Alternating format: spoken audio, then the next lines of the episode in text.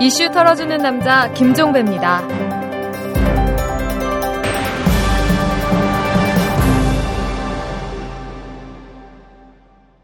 3월 13일 화요일에 보내드리는 이탈남입니다. 국제 언론 단체인 국경 없는 기자회가 한국을 인터넷 감시 국가로 분류를 했습니다.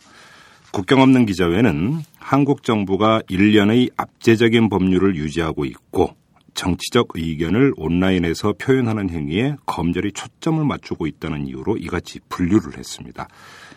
한때 인터넷 선진국으로 평가되던 한국이 이처럼 추락한 건 4년 전입니다.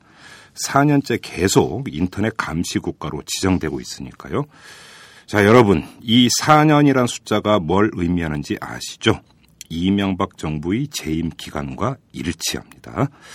자, 털기 전 뉴스로 시작합니다. 고 노무현 전 대통령의 딸 정연 씨의 2009년 13억 원 밀반출 의혹 사건과 관련해서 정연 씨에게 돈을 받은 것으로 알려진 재미동포 경연희 씨 측이 관련 내용을 전면 부인을 했습니다. 경 씨의 대리인으로 오마이뉴스와 인터뷰를 한 두 친구는 경 씨는 박연차 게이트에 대한 검찰 수사가 시작된 2008년 12월 이후부터 지금까지 노정현 씨와 전화 통화는 물론 어떤 연락도 주고받은 적이 없다고 말을 했다고 전했고요.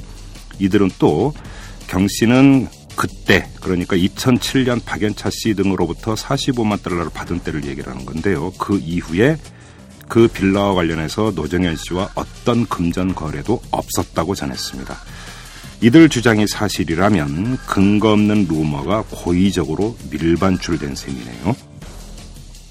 박근혜 새누리당 비상대책위원장이 산업화 민주화 과정에서 본의 아니게 피해를 입은 분들에게 항상 죄송한 마음을 가져왔다고 말을 했습니다.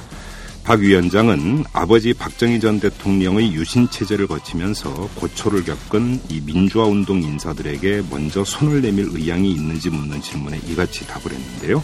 그는 이어서 그분들에게 사과를 드리고 나라를 위해 손잡을 일 있으면 언제나 함께 힘을 모았으면 한다. 이런 말도 덧붙였습니다. 박정희 정권의 이 부일 장학회를 강탈당한 김지태 씨 유족에게는 손 내밀 의사가 없는지 한번 묻고 싶습니다. 새누리당이 광주 반란, 4.3 폭동 등의 표현으로 무리를 빚은 바 있는 이영조 바른사회 시민회의 공동대표를 서울 강남을에 공천을 하자 김종인 비상대책위원이 반발을 하고 있습니다. 바꿔보려고 해도 바꿔지지 않는데 더 이상 뭐라고 할 필요가 있다고 생각하지 않는다. 이렇게 말을 했고요. 어, 김종인 비대위원은 또 선거대책위원장직 제안이 들어올 경우 어떻게 할 것이냐는 질문에 설사 제안을 받더라도 관심이 없다 이렇게 딱 잘라 말했습니다. 새누리당의 보수 본색에 질렸다라는 얘기일까요? 지금까지 텔비전 뉴스였습니다.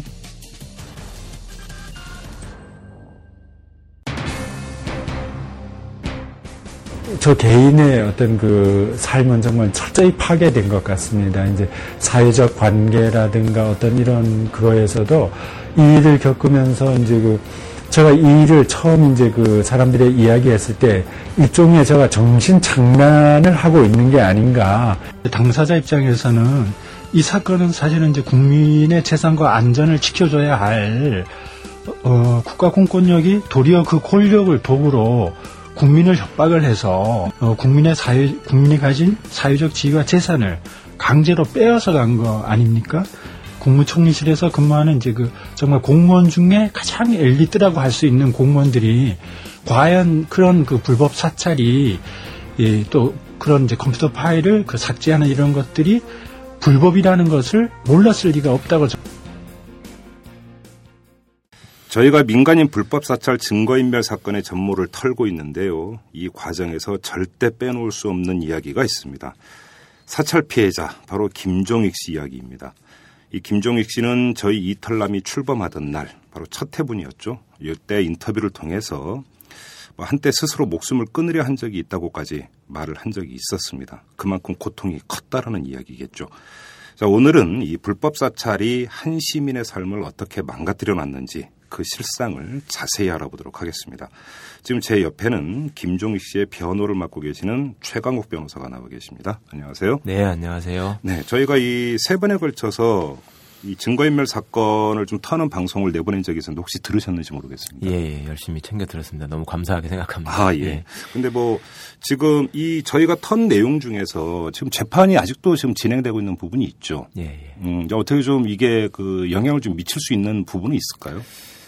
당장 좀 신호가 오는 게요. 예. 그 음, 가해자들에 대한 재판이 예. 지금 대법원에 계류 중이지 그렇죠. 않습니까? 예. 근데 이제 피해자인 김종익 씨가 제기한 재판들이 예. 맨 처음에 시작된 게 이제 헌법소원부터였죠. 음. 그러니까 소위 그 쥐코 동영상이라는 걸 블로그에 올렸다는 이유로 네. 대통령에 대한 명예훼손이다 예. 이렇게 검찰이 기소유예한 거에 대해서 예. 저희가 이제 헌법소원을 제기했고 그 결과로 이제 수사 기록을 처음에 입수하게 된 거였는데요. 네. 그 헌법 소원을 제기했던 게 2009년 12월이었습니다. 오. 예. 그런데 그간에 아무 소식이 없다가 예. 요즘 이제 이게 이슈가 되고 부각이 되니까 음. 지난주에 전화가 오셨더라고요. 그래서 헌법재판소 예, 쪽에서 헌법재판소에서 네. 그 저기 가해자들 음. 재판이 어떻게 돼 있습니까? 그래서 아. 아니 뭐다 아시지 않습니까? 그랬더니 그분들 판결문이랑 어. 그 관련 기록들을 좀 보내주시면 예. 저희가 신속하게 검토해서 그래요. 예, 빨리 결정하겠다. 3년 가까이 묵혀놓다가 예. 전혀 연락도 없다가 네, 아무 연락이 없다가 예. 그래서 참 여러 가지 생각이 들었습니다. 그 어. 혼자마저 왜 그러셨어야 할까? 사실은 저도 처음부터 이게 헌법재판소가 뭐랄까 이게 정치적인 판단을 좀 하는 부분이 있지 않습니까? 그렇죠. 래서 예. 이제 김종희 선생님이 처음에 저를 찾아와서 부탁을 하셨던 거는 그때 이제 굉장히 격심한 고통과 그 불안에 시달리실 때거든요. 예. 그러니까 그때는 이게 세상에 알려지기 전이지 않습니까? 그렇죠. 근데 헌법 소원을 하게 됐던 이유가 그 김종희 씨 본인이 경찰 조사를 받았는데 예. 그 담당 경찰관이 자리를 비우는 사이에 수사 기록을 이렇게 넘겨볼 수 있는 기회가 있었는데 음. 거기 보니까 총리실 이름의 문건들이 많이 있었다는 거였거든요. 아. 예. 그런데 이 양반이 이제 제가 그 전에 몇 번 말씀을 드렸었는데 제일 괴로워하셨던 게 뭐냐면 당신이 당한 피해에 대해서 예. 주변의 지인분들이나 이렇게 가까운 분들 중에 법조인도 있었고 다 있었거든요. 이렇게 상의를 하려고 하면은 믿지를 않으셨다는 거예요. 그- 설마 그지 네, 그랬겠냐? 네. 사실은 저도 마찬가지였거든요. 처음에 아하, 아하. 아 이분이 이게 피해망상 아닌가. 아하. 저도 사실은 처음에 그렇게 여쭤봤어요. 아니 사장님 진짜 공무원들이 그랬다고요? 총리실 공무원들이 그랬다고요? 혹시 총리실 소속의 경찰들 아니었나요? 이렇게 제가 여러 번 물었거든요. 변호사님도 처음에는 못 믿으셨나요? 아, 네, 그럼요. 어. 설마 음. 신분이 보장돼 있을 뿐만 아니라 정치적 중립을 어쨌거나 모토로 하고 있는 공무원들이 예. 그렇게 일반 회사에 찾아가서 예. 불법적으로 장부들을 다 뺏어가고 뭐 이렇게 했을까? 음. 네, 믿어지지가 않았습니다, 정말로. 어. 그랬더니 이분이 그 말씀을 하시는 거예요. 그게 너무 답답했다. 그러니까. 나를 미친 사람 취급을 한다 지금 주변 사람들이. 음. 그래서 나는 얼마나 외로우셨을까? 그럼요, 예. 그때 그러니까 어. 2009년에 즈음에 저하고 저한테 찾아오셔서 이제 토로하셨던 거에 제일 대표적인 건 뭐였냐면 저는 이 사실을 어떻게 밝혀질 거라고 생각도 못 한다. 어. 그 다음에 내가 이거를 세상에 밝혀서 음. 손해배상을 받을 거라고도 감히 내가 기대를 못 한다. 예. 나는 나를 죽일까봐 걱정이고 예. 내가 살아남을 수만 있다면 다행이라고 생각한다. 예. 그렇게 벌벌 떠시면서 근데 내 주변에 그간에 나를 믿어왔고 나하고 가까이 지내던 사람들조차 음. 내 말을 못 믿으니 음흠. 나는 그때 경찰 조사를 받을 때 총리실이 기재돼 있는 문건이 분명히 있었으니까 예. 그것만이라도 입수해서 예. 나의 주변 사람들한테 그것만이라도 보여주면 어. 적어도 나를 미친 사람 취급을 하지 않, 을 거 아니냐. 예. 그러니까 변호사님이 정보 공개 청구건 뭐건 하여튼 모든 방법을 생각해서 음흠. 그걸 좀 찾아달라는 거였습니다. 그간에 물어본 분들은 전부 다 방법이 없다 그랬다. 예. 그래서 제가 이제 국립 끝에 이거는 헌법 소원을 하면 가능할 것 같습니다. 해서 이제 이게 받았던 거거든요. 아. 근데 그러면서도 저는 김종익 선생님께 그렇게 말씀을 드렸죠. 솔직히 헌법 소원을 해서 음. 결론이 빨리 나올 것 같지는 않습니다. 이분들이 보, 통 몇 년씩 묵히는 경우가 네, 많죠. 네. 통상 몇 년씩 예. 묵힐 뿐만 아니라 이렇게 민감한 사건의 경우에는 예. 정권이나 바뀌어야 음. 저희가 결론을 기대할 수 있을 것 같습니다. 이랬긴 했지만 네.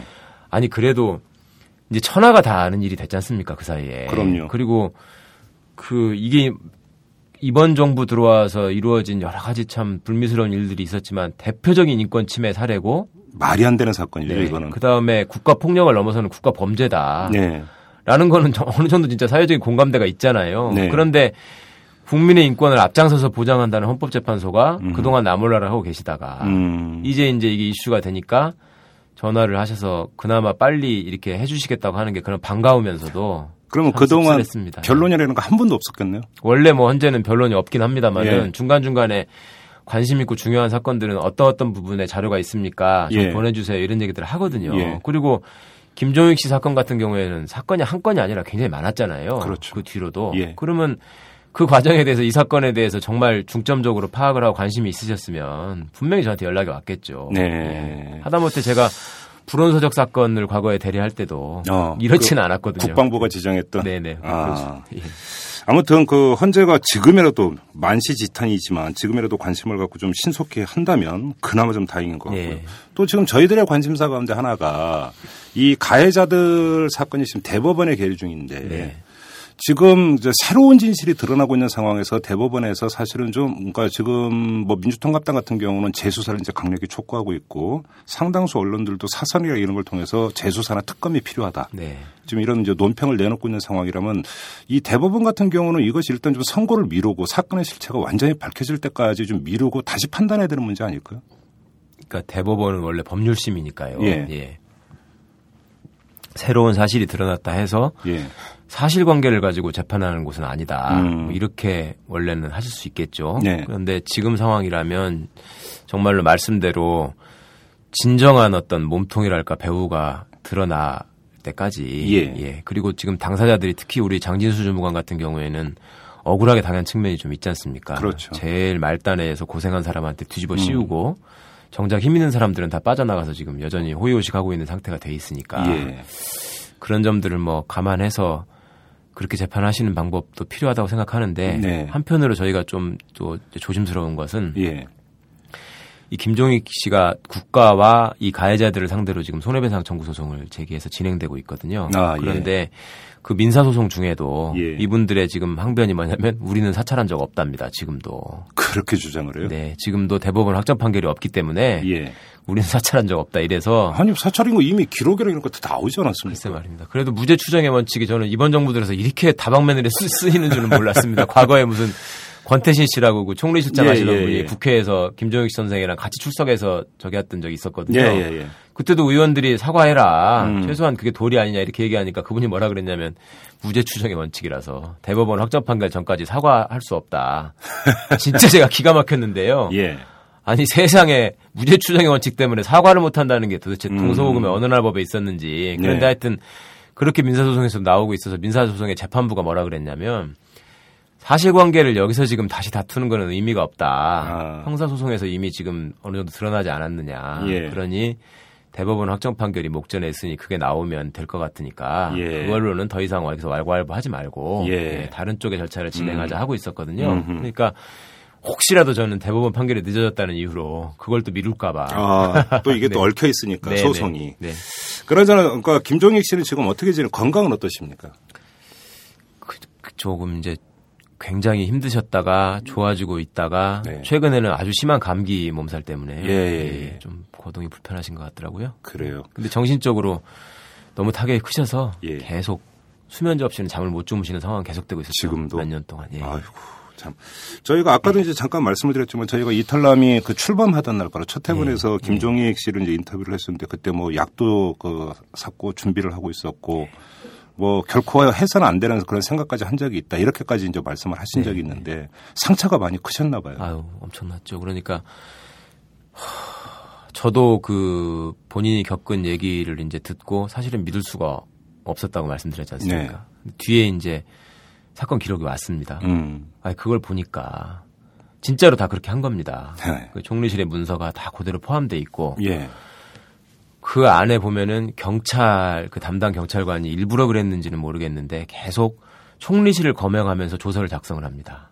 아 그래요. 예. 그러니까 음. 그 수사관의 입장에서는 자기는 후일담으로 이제 이게 언젠가는 문제가 될 것이다라고 생각을 했다 그러고요. 아하. 어, 그래서 어떤 그냥 시민의 양심의 차원에서 네. 공직자의 양심의 차원에서 이거는 기록으로 남겨야 됐다고 생각을 했던 것 같습니다. 음. 그 경찰관은 나중에 실제로 김종익 선생한테 혐의가 없다. 음. 그리고 피해만 당했다라는 결론을 내렸었거든요. 음. 그랬다가 이제 쫓겨나고 다른 수사팀이 와서 이제 김종익 씨를 또 다시 한번 털었죠. 네. 그런데 그런 과정에서 당한 그 상처에 대해서 그 정혜진 선생님이 김종익 선생님을 이렇게 상담하고 치료를 해주셨어요. 네, 정신과 네, 전문이시고 네, 네. 예. 정혜진 선생님 말씀이 이거는 삼풍백화점 참사나 네. 대구 지하철 참사의 생존자 예. 분들이 느끼시는 트라우마 아. 거기에 필적한다. 어휴. 그러니까 그런 차원에서 또 소견서까지 써주셨거든요. 네. 그래서 저희가 검찰하고 법원에 그걸 제출을 했는데요. 예. 생각을 해보십시오. 그 어느 날 갑자기 갑자기 일어난 일로 모든 것을 다 이분이 경제적인 기반을 상실했지 않습니까? 회사도 빼앗겼고. 네. 예.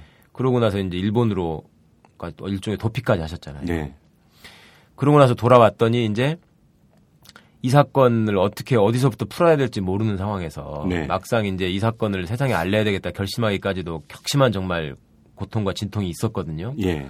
얼마나 두려웠겠습니까? 근데 음. 이제 그렇게 해서 막상 세상에 드러나니까 이제 김종인 씨를 막 매도하기 시작했습니까?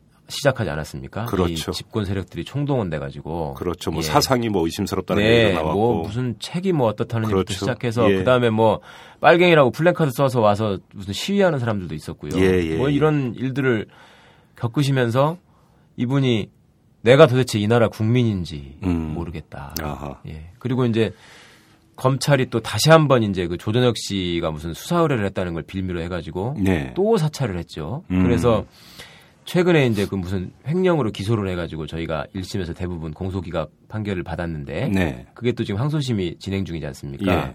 그 과정을 정말 견디기 힘들어 하셨습니다. 그러니까 아. 그 횡령이라는 부분의 실체가 뭐냐면 이분이 그 애초에 총리실의 사찰 과정을 통해서 이분을 소위 털려고 했던 게 그 횡령 부분이었거든요, 바로. 그래서 음. 법인카드 사용 내역을 조사하고 음, 무슨 음. 예, 예. 다 그랬지 않습니까? 예, 예. 근데 그게 혐의가 없으니까 쥐코 동영상 가지고 시- 그 송치를 했던 겁니다. 예.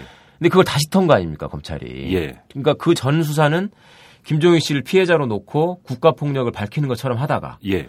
이거는 뭐 증거 인멸이 돼서 더 이상 할 수가 없네 하면서 흐지부지 끝나더니 갑자기 칼을 또 여기다가 피해자한테 겨눈 거잖아요. 네. 그러면서 한 일이 뭐냐면 이분이 30여 년 넘게 쌓아오신 그 은행원 생활을 통해서 맺어온 인간관계. 그분들한테 일일이 전화를 해서 김종인 씨한테 돈 받은 적 있냐? 다 그랬다면서요? 네, 축의금 얼마 받았냐? 예. 김종익 씨는 10만 원 줬다는데 당신은 5만 원 받았다고 그러냐. 아니 그게 김종익 씨가 이번 정부에서 어떤 사람으로 지금 취급되는지 알고 있고 음. 얼마나 두려웠겠습니까. 음. 그 은행에서 평생 안정된 직장을 가셨던 분들이 김종익 씨는 소위 말해서 어마어마한 국사범처럼 지금 돼 있는데 검찰이 어느 날 전화해서 당신 김종익 씨한테 돈 받았죠. 네. 얼마 받았습니까? 이렇게 나왔을 때 예. 당장 그거를 아 예 내가 10만 원 받았습니다. 이럴 사람이 몇 명이나 될까요?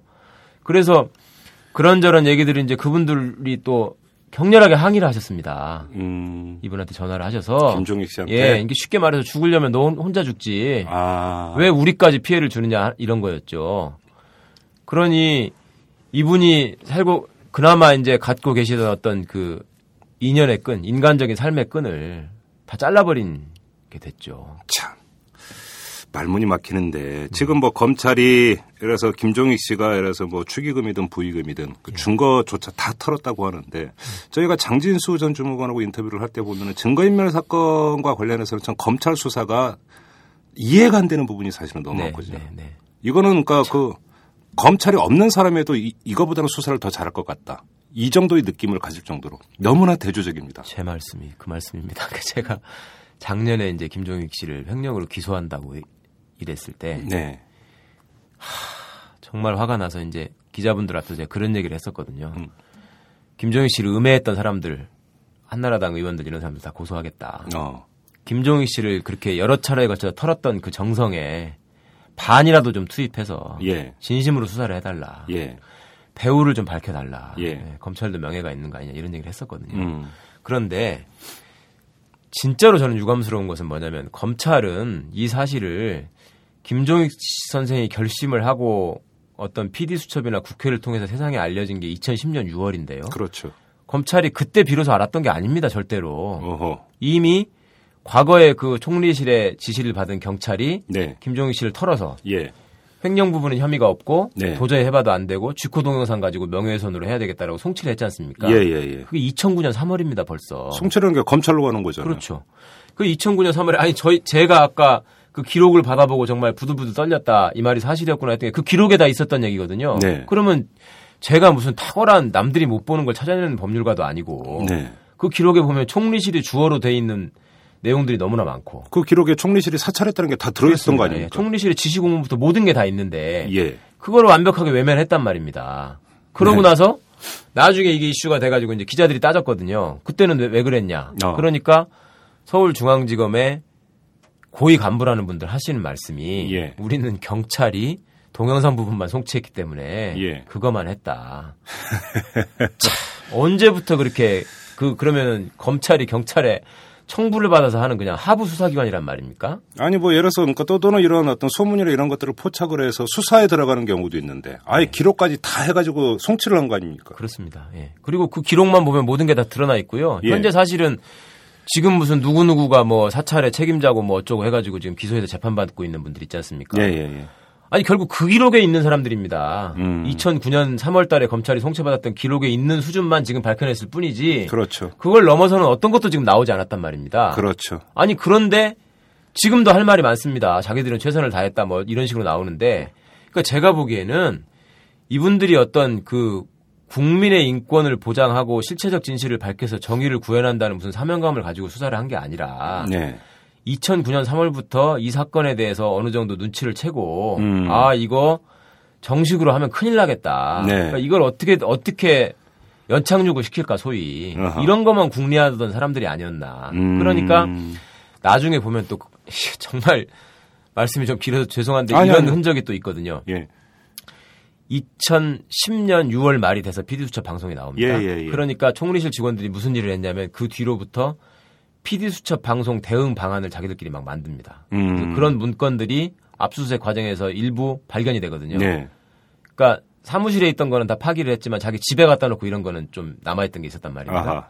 거길 보니까 그 한나라당 의원들한테 부탁을 해서 선제 공격을 해야 된다 김종익 씨를. 아하. 어, 그러니까 좌익 사범인 것처럼 이렇게 먼저 몰아가야 되고. 예. 어, 그리고 뭐 금감원을 동원해 가지고 무슨 이제 소위 금전적인 추문을 더 들춰야 된다. 네. 그래서 이 반대 세력의 예봉을 끊어야 된다. 뭐 이런 계획들이 나오거든요. 예.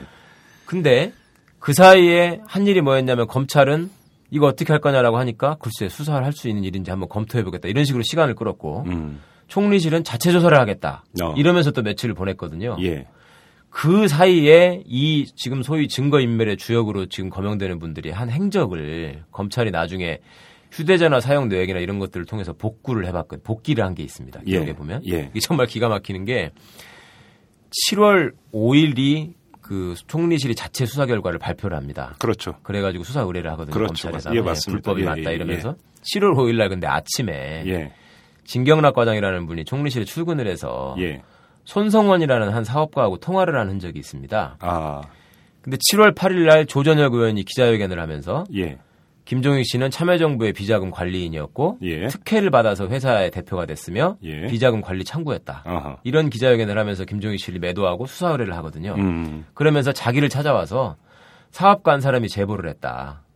이렇게 얘기를 합니다. 그게 손모라는 그 예, 사람이군요. 그 사람이 그 사람입니다. 아. 7월 5일 날 진경락이 아침에 통화한 그 손모라는 사업가가 7월 8일 날 조전혁 의원을 찾아가서 제보한 사람이 됩니다. 이른바 청부 제보네요, 그러면? 네, 그 사이에 총리실에서 만든 대책 문건을 보면 예. 한나라당 의원에게 부탁해서 예. 역공을 해야 된다라는 얘기가 나옵니다. 예. 자, 이게 아주 낮은 수준의 상식을 가진 사람이 합리적 추론을 한다 할지라도 아 이게 증거인멸이 단순히 음. 그실 안에서 그렇죠. 한팀 안에서 그냥 겁나서 벌어진 일이 아니라 네. 뭔가 더 큰 차원에서 움직이고 있구나. 그렇죠. 라는 흔적이 너무 역력하게 나왔거든요. 그렇죠. 리고 장진수 주무관 얘기로도 대포폰 부분에 대해서 본인이 진술을 했고 음. 그거에 대해서 한 번 더 자세하게 조사를 받았다는 거 아닙니까? 네. 그게 없거든요, 지금 재판 기록에. 법정에 저기 재판부에 제출 안 예, 했다는 거 제출을 아니에요? 안 했습니다. 예. 그리고 대포폰을 조사한 통화 내역 네. 없습니다. 그것도 제출 안 했군요. 네. 그 대포폰을 누구하고 통화했는지가 지금 중요한 거 아닙니까? 배우와 관련해서. 어, 그럼요. 네. 그렇다면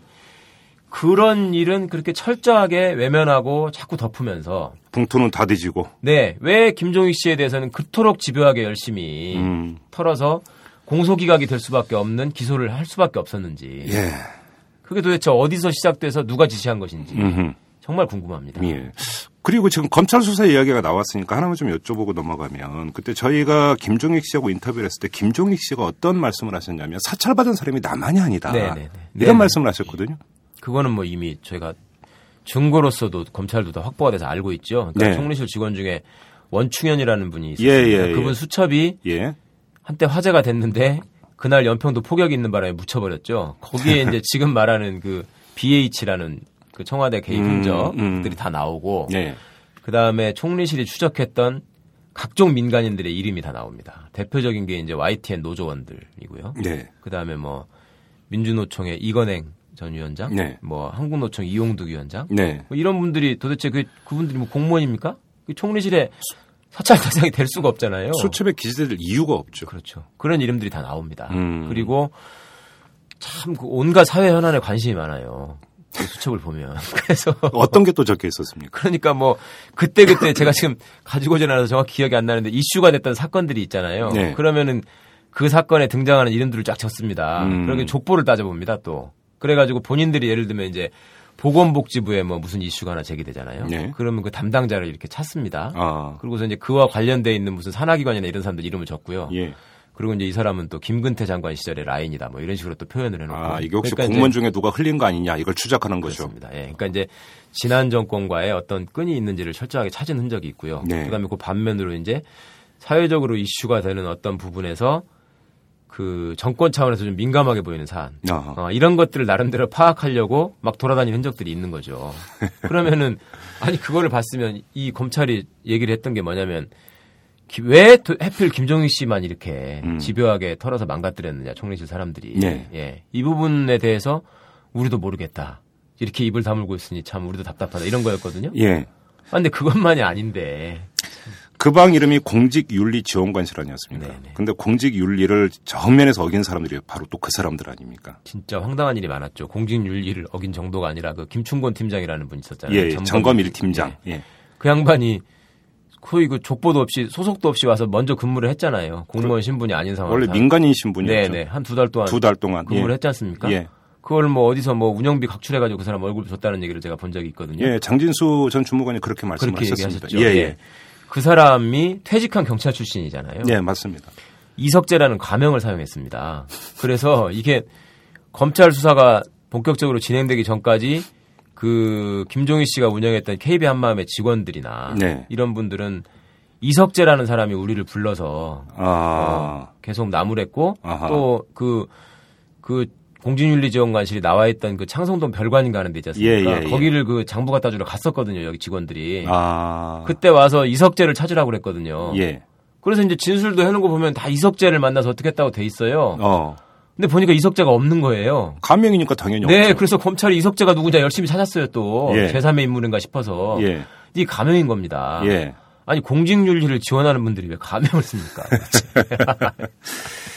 참 상식적으로 이해하려고 하면은 머리가 정말 아픈 정도가 아니라 빠개지는 사건이 바로 이 사건이죠, 예. 사실은. 자, 그나저나 다시 좀 돌아가서 이 김종익 씨 참으로 이제 그 건강, 특히 정신 건강, 육체 건강 참 걱정이 많이 되는데 또 이 가족에게도 그렇게 영향을 미쳤다면서요. 네. 그 뭐 가족들이 겪은 고통이야 뭐 이를 말할 수가 없고요. 네. 제가 제일 가슴 아팠던 거는 김종익 선생의 이제 개인사가 있죠. 예. 뭐그 스승님도 얘기도 있고 예, 예, 동생분 얘기도 있고 예, 그런- 예. 그런 것들을 다 털어내서 예. 다 무슨 이제 공격의 소재로 삼아서 괴롭힌 게 있고 네. 그다음에 결혼하시고 정말 그 이제 지금 일남 일녀를 뒀는데 한 10년 만에 낳은 아들이 있습니다. 어. 외아들인데 이 친구가 대학 다니다가 군대를 갔는데 예. 군대에서 이제 이거를 몰랐던 겁니다 처음에는 그러다가 아. 나중에 이제 이 사실이 알려지니까 군대 안에서 그럼 이게 사찰 사건이 터졌을 때 아드님은 군대에 있었던 군에. 있었죠. 예. 근데 이제 군에 안에서 좀 못된 친구들이 소위 뭐 이제 너네 아버지 이상한 사람이라면 뭐 이런 식으로 또 이제 어. 그한 겁니다. 어허. 그러니까 얼마나 아들 입장에서 놀라고 충격이었겠습니까? 예. 그래서 이제 부모님 입장에서는 아들이 걱정할까 봐 알리지도 않고 계셨는데 예. 어느 날 전화가 와서 엄마 아빠한테 무슨 일 있으시죠 이렇게 얘기했답니다. 그러니까 엄마가 아니야 아무 일 없어 그랬더니 그때부터 이제 울면서 아무 일 없긴요 거짓말 하지 마세요 저도 다 알아요 이러면서 이제 했는데 예. 나중에 김종익 선생을 다시 검- 경찰이 이제 그 소위 횡령 혐의를 걸어서 다시 털던 때 네, 네, 네. 아들이 갑자기 이제 그 심한 병에 걸려가지고 여기 수도병원에 후송이 됐습니다. 강원도에서 근무하다가 음, 그러면 이제 그 부모의 심정이 어떻겠습니까? 그러니까 그런 것들이 겹치면서 이분이 사실 이제 자살을 더 결심하게 되셨거든요. 아휴. 그런데 더 기가 막혔던 건 아니 전역 한 달밖에 안 남은 말년 병장을 그 아파서 치료받고 군대로 복귀한 친구를 자기 부대로 복귀한 친구를 다시 또 다른 부대로 보내버린 겁니다. 전출시켜버린 건가요? 네네. 아니 그러니까 다행히 뭐 무사히 전역하긴 했는데 예. 얼마나 무섭고 걱정됐겠습니까? 아니, 제대 그 한달 남겨놨는데. 예, 한달 남겨둔 말년 병장을 세상에. 그러니 이게 그 부모의 입장에서는 정말 모든 고통을 다 겪은 거죠. 그러니까 그 아드님 입장에서는 이제 군에 있을 때니까 뭐 어떻게 된 건지 전혀 모르는 모르죠. 상태에서 예, 예, 예. 지금 그러니까- 사실 뭐 군대가 뭐 총리실에 연락을 받고 그랬는지 사실 뭐 확인되지 않은 얘기라서 예. 그렇습니다만은 아니 부모 입장에서는 당장 아니 누가 제대 한 달 남겨놓고 가는 군인이 있냐고요. 그러면 지금 그 아드님은 이제 그 사건의 진상이 비록 극히 일부에 불과하지만 밝혀지지 않았습니까? 네. 어떤 이제 좀 어떤 그, 그 아드님 입장에서는 그 인식이나 이런 것들 많이 바꿨나요? 그 친구는 이제 그렇게 해서 전역한 후에 네. 아버지한테 그렇게 얘기를 했답니다. 저는 제가 스스로 그 세상에 기여할 수 있고 살아갈 수 있는 길을 찾기 위해서 더 공부를 하겠습니다. 어, 그렇게 하고 저는 이 땅을 떠나겠습니다. 이 땅을 네, 떠나버리겠다. 절대로 저는 이 나라에서 살지 않겠습니다. 어휴, 이렇게 얘기를 했죠. 국가에 대한 실망인가요? 그렇죠. 예, 뭐 철저하게 자기 가족을 파괴하고 예. 예, 그렇게 전혀 사과도 하지 않고 아. 끝까지 고통을 주는 부분에 대해서 예. 그거 어떻게 누가 받아들일 수 있겠습니까? 김종익 씨는 거의 트라우마에 가까운 그런 그 상태를 보이셨고 아드님은 또 그렇게 했고 부인께서 많이 힘드셨을 것 같아요. 생계가 이제 어려워지니까요. 네. 예, 그 대표이사로서 굉장히 안전된 직장에서 음. 그러니까 은행원 시절부터 얼마나 그게 우리 사, 사회가 아주 인- 인정하는 안전된 직장 아닙니까? 그럼요. 리고 김종익 선생이 아주 자타 공인하는 성실한 분이거든요. 음. 그래서 한마음의 대표로도 막 삼고초려를 통해서 영입이 됐던 네. 거였습니다. 그런데 그게 한순간에 무너지고 예. 남편은 어느 날 갑자기 이분이 납치돼서 없어질지도 모른다라는 고통을 처음에 겪어야 했죠. 예. 그 상황에서 이제 이분이 일본으로 도피를 하셨던 거 아니겠습니까? 예. 그 생활을 꾸려나갈 수 있는 방법이 없는 겁니다. 그 음. 지금 아파트 유일한 재산이 아파트 하나 있는 건데요. 예. 그걸 담보로 지금 대출받아서 생활하시거든요. 아휴, 예. 아무리 법이 멀고 주먹이 가깝다지만 예. 가해자들이 이렇게 저지른 거는 온 국가기관이 총출동해가지고 김종인 씨를 이렇게 망가뜨리고 네. 이걸 회복하는 절차는 지금 강간무소식이니 그러면서 손해배상 소송 걸었는데 가해자들은 우리는 사찰한 적 없다고 뻗땡기고 있는 예, 거기 거고. 나와서도 또 그러니까 정말 제가 기가 막히더라고요. 참 말문이 막힙니다 정말. 그나저나 또 하나 좀 여쭤볼 게. 그 이게 제가 법을 잘 몰라서 여쭤보는 건데 네. 김정희 씨가 갖고 있던 KB 한마음 지분을 이제 사찰 과정에서 사실상 빼앗기다시피 한 거 아닙니까? 네, 그렇죠. 이걸 원상 회복하거나 이럴 수 있는 방법은 없는 겁니까?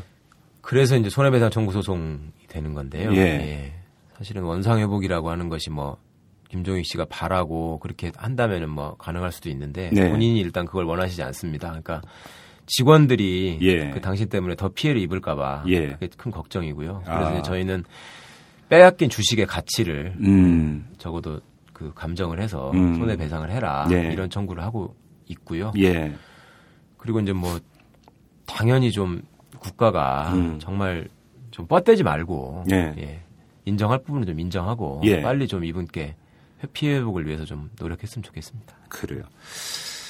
결국은 이제 그 김종희 씨가 참 힘들었던 게 사찰을 당한 사실도 사실이지만 네. 그 이후 사찰 과정에서 이제 그 자기의 지인이나 그 가까이 있었던 분들이 보여주는 모습 이런 것들에서도 상처를 많이 받으신 거잖아요. 네. 결국은 이 점이 회복이 돼야 되는데 네. 사찰 피해자라는 사실은 일단은 확인이 된 거 아닙니까? 네. 그러면 이제 과거의 지인이나 이런 분들이 다시 찾아와서 위로를 해주고 네. 격려를 해주고 이런 과정은 좀 있었습니까? 그게 전혀 없었죠. 그러니까 지금도 연락을 안 합니까? 예, 전혀 주변 분들이 정말 가깝게 지내던 분들조차도 네. 맨 처음에 이런 일이 있고 났을 때 총리실이 먼저 국민은행을 압박하기 시작했거든요. 네. 당시에 국민은행이 구조조정기에 있었습니다. 음. 그러니까 있는 분들은 일단 보신을 위해서 내가 김종익 씨하고 친분이 있다는 걸 알려지면 네. 나도 어떻게 될지 모른다는 공포에 시달렸고요. 예. 그렇게 해서 이제 이게 한번 지나갔나 싶었더니 네. 검찰이 다시 김종익 씨를 털기 시작하면서 이제 축부이금을 물어보기 시작했지 않습니까? 예. 그분들이 연락하겠습니까? 그리고 그 회사에 같이 있었던 분들조차도 예. 쉽게 말해서 지금 김종익 씨 회사에서 자금을 담당했던 격리 뭐 직원이 있을 거 아니에요. 예. 그분은 법원 검찰 다 통틀어서 지금 한 100번 갔을 겁니다. 정말. 아이고, 소환돼서 조사받으러. 예, 계속 처음부터 맨 처음에 총리실이 불러대기 시작했잖아요. 예. 그 뒤에 이제 사찰 사실 확인한다고 검찰이 또 막 불렀잖아요. 그러니까 그 중간에도 경찰이 또 불렀고요. 예. 그 뒤에 재판한다고 또 증인으로 막 불러가더니 김종익 씨 횡령 부분 수사한다고 또 불러가가지고 그러니 이 주변 분들은 만나더라도 무슨 공중전화로 몰래 전화해가지고 막 접선하듯이 만나자고 하는 분들이 일부 한두 명 정도 있고요. 네. 그리고 이제 전화해가지고 막 겁에 질려서 항의하시는 분들이 있고요. 왜 어. 내가 검찰로부터 전화를 받아야 되느냐. 이렇게 막 악을 쓰시는 분들이 많았고요. 아이고. 뭐 그러니까 결국 그분들 입장에서는 자기 가까이 있었던 사람이 사찰 당한 걸 보고 나니까 당연히 자기 뒤를 돌아보겠죠. 그렇죠. 나도 저렇게 될 수 있다라고 그렇죠. 느끼니까. 불안한 거고. 네네. 그러니까 연락을 끊어버리는 거고. 네. 이게 결국은 악순환이고 결국 확대 재생산되고 있는 건데 이 정권적 차원에서 이 문제에 대해서 정말 어떻게 책임을 질지 정말 묻고 싶지만 물론 대답은 없을 것 같습니다만 정말 물어봐야 되고 이것은 그 정권이 끝난다 하더라도 반드시 밝혀져야 되고 사실은 책임을 물어야 되는 이런 사안이 좀 아닌가 싶은 생각이 좀 들고요. 그나저나 지금 헌법재판소에서 좀 서두른다고 한다면 좀 거기에 좀 희망을 가져도 될까요? 예, 저는 좀 희망을 갖고 있습니다. 그리고 거기서 최소한 당시의 수사와 결론이 굉장히 무리한 것이었다라는 음. 것만 밝혀진다 하더라도 네. 상당 부분 김종익 선생 입장에서는 명예가 회복되시는 거, 거라고 생각하고요. 예. 또 검찰이 벌인 그 뒤에 또 지금 이제 김종익 씨를 털었던 이 나쁜 일 있지 않습니까? 예. 그 부분에 대해서도 좀 좋은 쪽으로 반영이 될 수 있을 것 같고. 아. 그러니까 지금 사실은 검찰이 지금 기소를 해놓고 김종익 씨를 또 괴롭히고 있는 사안에 대해서 네. 참 여러 가지로 유감이지만 제가 맨 처음에 그 공소장을 딱 받아보고 나서 사실은 예. 이런 생각까지 했거든요. 야 이게 검사가 내심 김종익 씨를 돕기 위해서 예. 공소장을 이렇게 엉성하게 쓴 게 아니었을까 싶을 정도로 예. 굉장히 말하자면 어떻게 보면 허접한 공소장이었어요. 그러니까 음. 이 공소 기각이 된 거죠. 네. 공소 기각이라는 거니까 무죄는 아 글쎄 뭐 검찰 입장에서는 그렇게 볼 수도 있겠는데 증거나 이런 것들 따져 보니까 이거는 아니, 아니다. 예 아니다 이게 네. 무죄인데 그렇죠. 공소 기각은 이거는 그냥 말이 안 된다 이거거든요. 재판할 필요도 없다 예, 이거죠. 필요도 없다는 네, 거였기 네. 때문에. 예. 근데 그렇게까지 했, 했어야 왜 그랬어야 될까? 그 의지와 열정을 사찰 가해자들 수사로 갔었어야 되는 거죠, 당연히. 예, 당연히 그렇습니다. 예.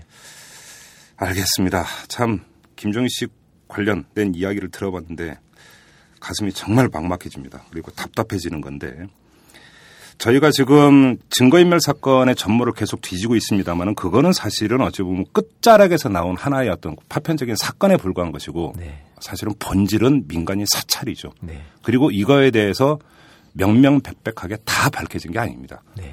결국 그러니까 총리실에서 사찰을 했으니까 뭐 그거는 다 밝혀진 거 아니냐. 우리 청취자 여러분들이 그렇게 생각하실지 모르지만 절대 그렇지가 않습니다. 네. 하지만 이 문제를 어디서부터 파헤쳐야 될지 그리고 과연 언론이나 이런 데서 파헤친다고 해서 얼마만큼 파헤칠 수 있을지 그것도 사실은 의문입니다. 이거는 계속 뒤로 미루고 미루면 역사적 과제가 되는 건데 어떻게든 반드시 털고 가야 되는 이거는 그 민주주의 역사에서 부끄러운 역사거든요. 제가 진짜 꼭 좀 상기시켜드리고 싶은 거는 김종익 선생이 물론 제일 피해자죠. 네. 근데 그 외에도 숱한 피해자들이 있습니다. 예. 그러니까 처음에 김종익 씨를 조사하고 혐의 없음으로 의견서를 썼던 음. 그 경찰관 네. 결국 옷을 벗었습니다. 아 그렇습니까? 네.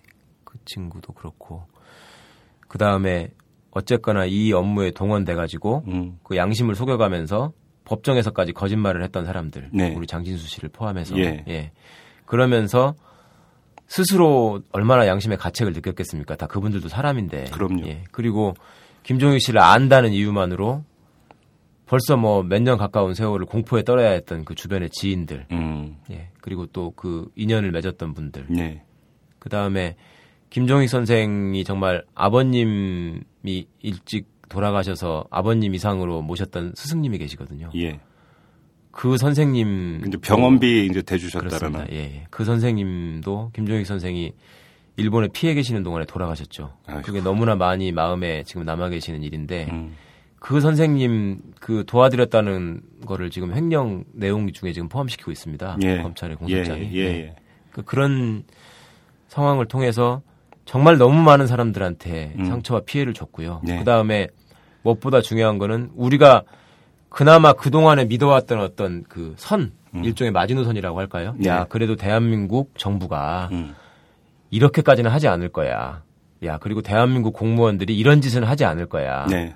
이런 금도가 무너져 버렸거든요. 그렇죠. 예. 정부의 역할은 국민의 생명과 재산과 안전을 지켜주는 게 첫 번째 임무입니다. 네, 그렇습니다. 근데 그거를 지금 파괴시켜 버렸으니까. 예. 그리고서 그렇게 정말 뭘로도 변명이 안 되는 얘기잖아요. 아, 그러면은 사과라도 해야 되는데 네. 3심이 끝나지 않아서 사과를 못 하겠습니다라고 하질 않나. 그 다음에 이분이 뭐 좌익 사상이 있는 사람 같고 무슨 노사모의 핵심이었던 것 같고 뭐 이, 이딴 식의 얘기를 지금 집권 세력을 에서 하고 있지 않습니까? 그래, 그러면은 아니 그러면 노사모 회원은 그 사찰해도 되는 겁니까? 제가 지금 말씀드리는 게 바로 예. 그거예요. 정말 노사모 회원도 아니었을 뿐더러 예. 너무나 어이없는 얘기를 하고 그런 얘기들을 또 받아가지고 또 무슨 시위하는 분들도 있고요. 네. 도대체 이 사회가 빨리 이성을 회복할 수 있을까? 음. 네. 그래도 믿어야죠. 길게 보면 저는 이성이 회복될 거라고 믿습니다. 네, 결국은 그 회복시키는 힘은 시민들의 힘이겠죠, 관심이고. 네. 알겠습니다. 말씀 계속 그, 어, 최광욱 변호사로부터 말씀을 드렸는데 여기서 마무리하도록 하겠습니다. 계속 듣다 보니까 정말 가슴이 터질 것 같습니다. 자, 말씀 여기서 마무리하겠습니다. 고맙습니다, 변호사님. 네, 감사합니다. 데일리 팟캐스트 방송 이슈 털어주는 남자는 월요일부터 금요일까지 매일 오후 5시 30분 아이튠즈에 업로드됩니다. 스마트폰에서 다운로드 하시거나 아이튠즈 또는 오마이뉴스 이털남 페이지를 통해서도 쉽게 들으실 수 있습니다. 털게 참 많은 세상이죠? 트위터 아이디 오마이탈탈로 많은 물음표 던져주세요. 이털남 아저씨가 시원하게 털어서 느낌표로 만들어드립니다.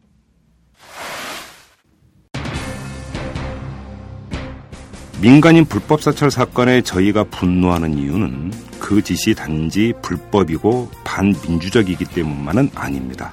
더 중요한 이유가 있습니다. 멀쩡한 국민의 삶을 파괴했기 때문입니다. 증거인멸 사건도 마찬가지입니다. 장진수 전 주무관이 국민 앞에 나서서 진상을 폭로하기로 결심한 가장 큰 이유는 인간적인 환멸을 느꼈기 때문이라고 했습니다. 자신에게 덤터기 씌우고 뒤로 숨어버린 상급자들의 행태에 큰 상처를 받았다고 말한 것이죠. 그래서 이 사찰 사건과 증거인멸 사건은 반인륜 범죄라고 불러도 무방합니다.